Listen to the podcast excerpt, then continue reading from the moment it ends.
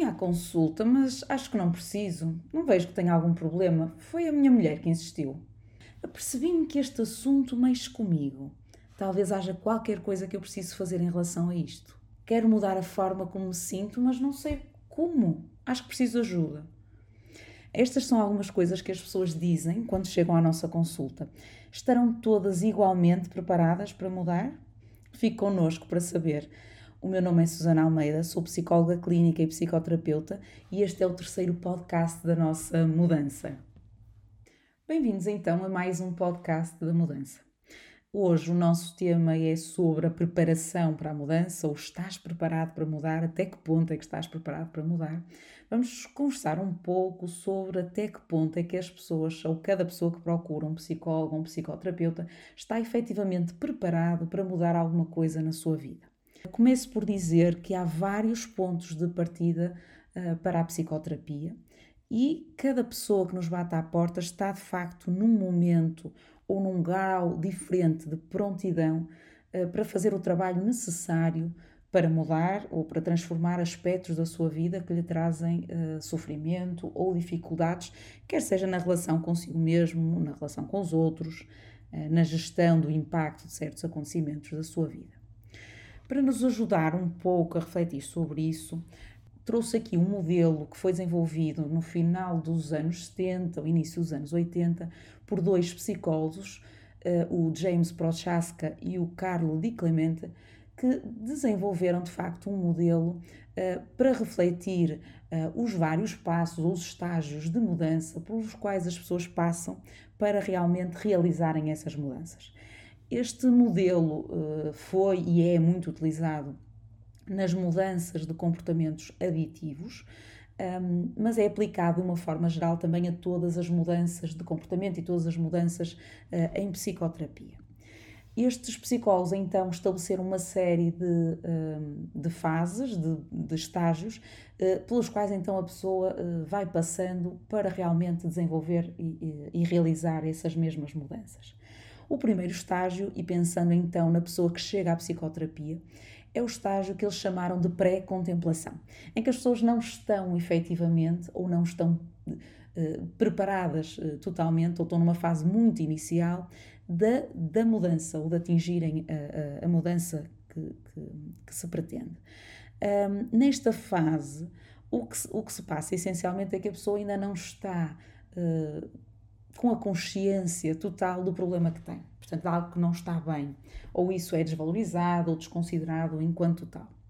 Uh, a pessoa que nos chega nesta fase geralmente vem porque outros à sua, à sua volta acham que, que precisa, vão assinalando, uh, e a pessoa uh, era aquele primeiro um, comentário que, que, que, estava no início do nosso podcast, que da pessoa que diz que veio porque outra pessoa, uh, ou porque a mulher, ou porque o marido, ou porque alguém foi referindo ou, ou insiste para que venha porque precisa. Mas a pessoa de facto ainda está bastante longe de eh, considerar que tem um problema e que precisa, eh, porventura, de ajuda.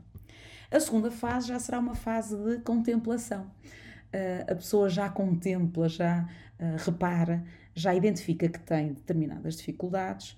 Elas poderão estar identificadas em diferentes graus, naturalmente, mas já há alguma, alguma percepção de que alguma coisa não está bem e porventura que, que é preciso uma mudança, é preciso alterar essa situação que não está bem. Mesmo assim, esta é uma fase ainda uh, inicial do caminho da mudança, uh, mas a pessoa de facto aproxima-se ehm, do problema e, porventura, então, da, da solução uh, do, do mesmo.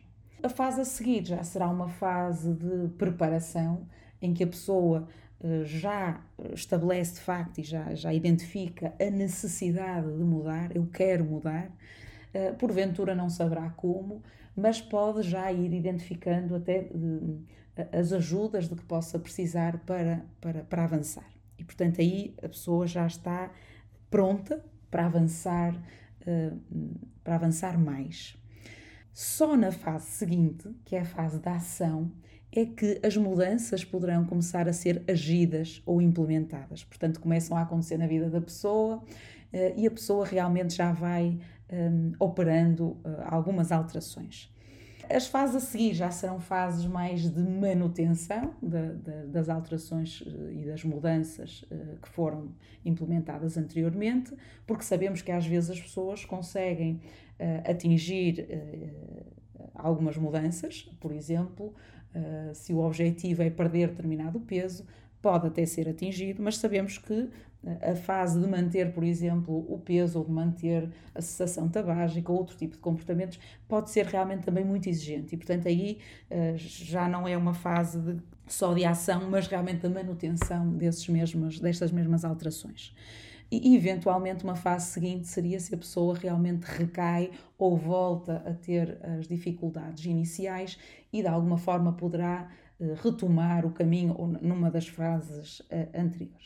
Portanto, Pensando então nestas fases que estes psicólogos um, estabeleceram e que nos ajudam a pensar sobre as mudanças em geral, percebemos, e pensando nas pessoas que recorrem ao serviço de, de, de psicoterapia, as pessoas chegam então com níveis diferentes de consciência do seu próprio problema, chegam também com diferentes níveis de motivação, portanto, muitas vezes começam com níveis, eh, digamos, externos, extrínsecos de motivação, portanto, não é uma motivação que venha propriamente de dentro, de dentro vem por via de comentários de outras pessoas, de alguma pressão eventualmente eh, relacional. Eh, e essa motivação poderá, a dado ponto, tornar-se mais intrínseca, a pessoa percebe-se e sente necessidade, sente vontade de realmente um, trabalhar para, para, para, para, as, para as mudanças uh, que pretende atingir, e aí é uma motivação já mais interna. E também há outro aspecto que pode estar muito relacionado com este outro da motivação, que é uh, o que nós psicólogos chamamos a percepção de autoeficácia, que é a percepção que a pessoa tem da sua capacidade para efetuar as mudanças que deseja. Portanto, às vezes a pessoa começa-se a perceber um, do, do, problema e até do que gostaria de mudar, mas pode ter esta uh, visão de si próprio como uh, uma pessoa que não vai ser capaz de, de mudar. Um, ou então achar que são coisas que não, sobre as quais não pode fazer nada, ou sempre fui assim, portanto já não posso mudar, ou as pessoas não mudam, esta ideia de que as pessoas não, não têm a capacidade de mudar, e portanto tudo isto também poderá interferir com o envolver-se no processo de mudança. Portanto, não estando as pessoas todas no mesmo momento ou na, na mesma fase do caminho de mudança, a terapia, pensando que a pessoa poderá prosseguir, mesmo que esteja em fases precoces um, ehm, deste, deste, deste processo, a terapia tem que ter objetivos diferentes e tem que se adequar a este momento em que a pessoa se encontra. Portanto, não, não faz sentido, por exemplo, estar a discutir ou explorar estratégias de ação ou de implementação de determinadas estratégias se a pessoa acha que não tem um problema para resolver. Portanto, está absolutamente distante ainda até dessa identificação. Portanto, isso vai estar desfasado do que a pessoa está a viver, eh, se o terapeuta estiver a achar que a pessoa tem um problema e estar a tentar ajudá-la e a pessoa ainda está numa fase prévia em que ainda não considera a situação um verdadeiro problema, e portanto, se há este desfazamento e se o terapeuta força que a pessoa avance neste processo de, de mudança uh, para um nível que a pessoa não está uh, ainda, pode ser de facto sentido como uh, intrusivo inclusivamente pode ser contraproducente, não é? Dificultar que a pessoa progrida efetivamente neste, no querer ou no precisar de mudar. Portanto, isso vai gerar uh, o que geralmente se conhece como resistências, uma certa oposição. Há uma reação da pessoa para se defender um pouco desta ideia de que precisa de mudar, porque de facto a pessoa ainda não está nesse, nesse ponto. Portanto, é importantíssimo respeitar que a pessoa um, a fase em que a pessoa se encontra e o terapeuta uh, estará disposto a trabalhar com a pessoa a partir do ponto em que ela se encontra, independentemente do ponto que seja. Portanto, mesmo que a pessoa esteja numa fase muito precoce deste, deste, deste processo, o terapeuta tem que estar com a pessoa no ponto em que ela se encontra. Portanto, uh, respondendo ou tentando responder a esta pergunta de estás preparado para mudar, digamos que não há um ponto único ou não há uma resposta única sim ou não, se a pessoa está ou não pronta para mudar.